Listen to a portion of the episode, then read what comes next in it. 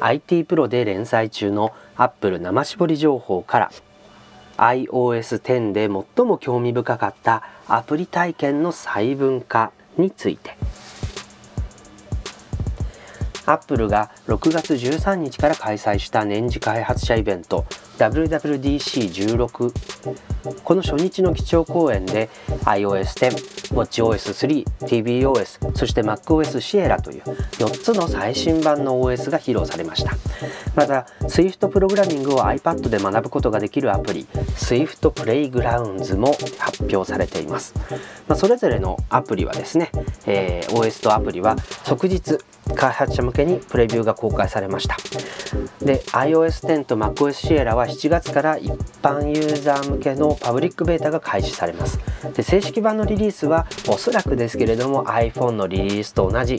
えー、2016年9月頃9月下旬かなというふうに思いますけれどもこの辺りで、えー、正式版が出てくるんじゃないかというふうに思っております。さてバージョン10になった iOS、まあ、史上最大のこうアップデートという触れ込みなんですけれどももう iPhone はですね Apple のビジネスの中核になる存在であってそのプラットフォームというのは今後の Apple 自体の将来を占う上で非常に重要な存在です。でデザインに関してはあこれまでのシンプルな傾向を引き継いでより機能的なものにすると。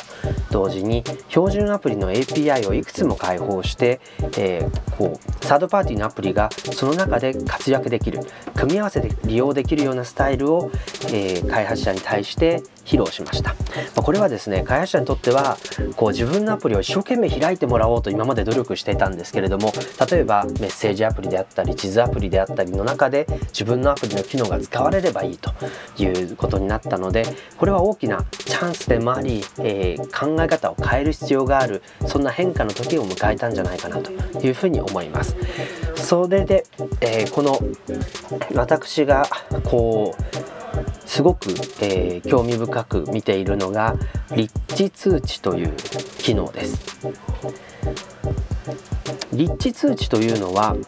この通知今までは何かのアプリの新着情報を知らせてくれるだけ。でそこに対してボタンだったり一行返信だったりができるだけ。これが通知だったんですけれどもこれを 3D タッチでグッと押し込むとですね、えーカード型のインターフェースがバッと出てきてでそのカードの中でアプリのほぼフル機能を使いながらその文脈の、えー、操作を済ませることができるというのがこの立地通知ですね。例えばメッセージであればあただそのメッセージを返すだけのインターフェースではなくて、えー、前後のスレッドを確認したりあるいはあ一行返信じゃなくていろんな、えー、画像を添付したりスタンプをつけたりっていう返信がその通知の、えー、をこう広げたカードの中でできると。いうことですね。で例えば Uber アプリであればこう地図で Uber のドライバーが近づいてくる様子をインタラクティブに確認することもできると、まあ、そういった形でその通知が届いた瞬間の情報だけではなくてそれに加えてそこからアップデートされていく様子っていうのもあの常にインタラクティブに表示できる、まあ、これが新しい通知の仕組みですね。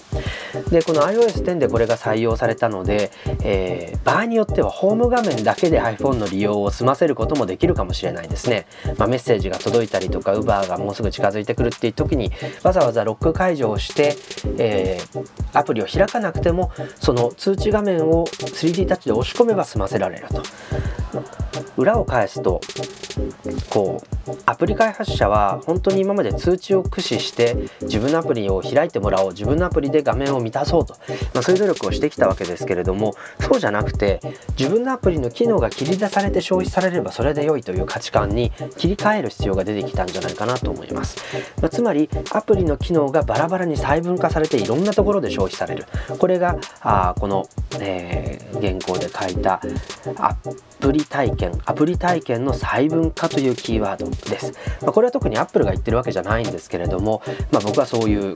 表現をしましたということですね。で細分化されたアプリの機能っていうのはこう新たな体験を構成するかもしれないと思っています。立地通知を見た後で Siri とか地図アプリとかメッセージの開発者向けの API なんかをこう見てみるとですね同じことが起きてるんですね。例えば Siri で、えー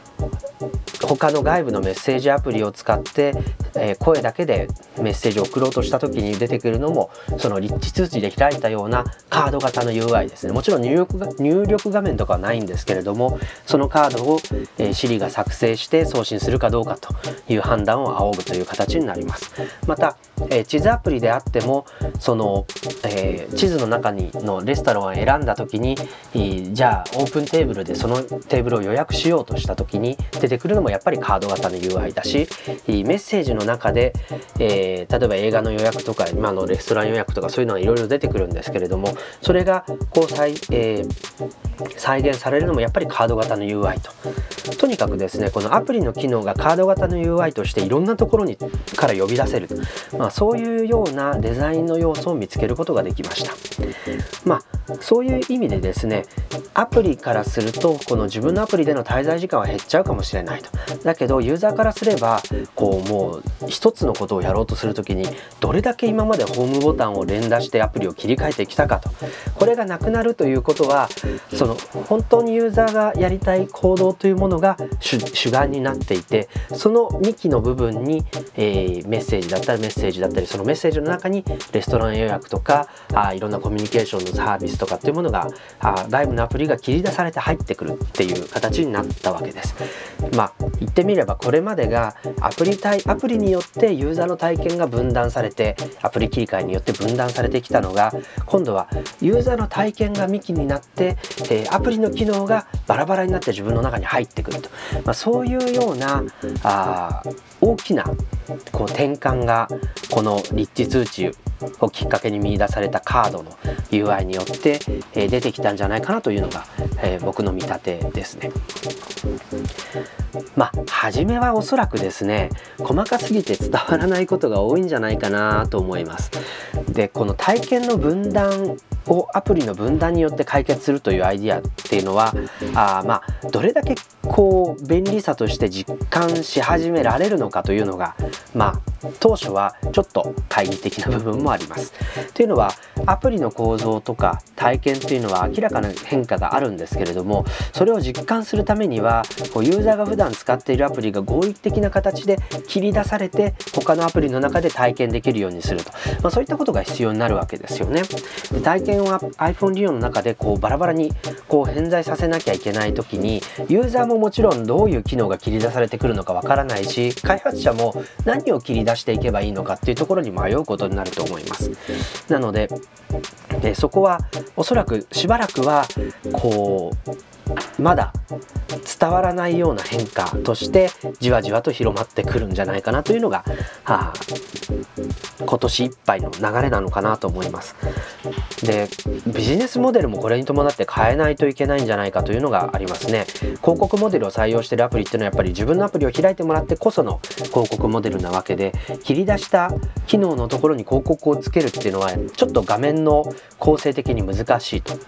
まあ、そのために Apple はこう App Store のビジネスモデルをこう月額課金モデルに対して優遇するような措置を取りましたので、えー、おそらく広告モデルからユーザーにきちんと価値を対価を払ってもらうような継続的な関係づくりをしなさいねというのも一つのアップルのこう意思表示になってくるのかなと思います。まあ、こういったことでですね、まあ、アプリ開発者っていうのは体験とビジネスモデルの2つの設計に対して、えー、この iOS10 を前に見直しを迫られてるんじゃないかなと思いますしユーザーがこう広くその変化を享受するまでにはまだまだちょっと時間がかかるんじゃないかなというふうに思います。今回の原稿は IT プロでフルバージョンを読むことができますのでそちらも合わせてお楽しみください松村太郎がお届けしました引き続きレディオ太郎サイトをお楽しみください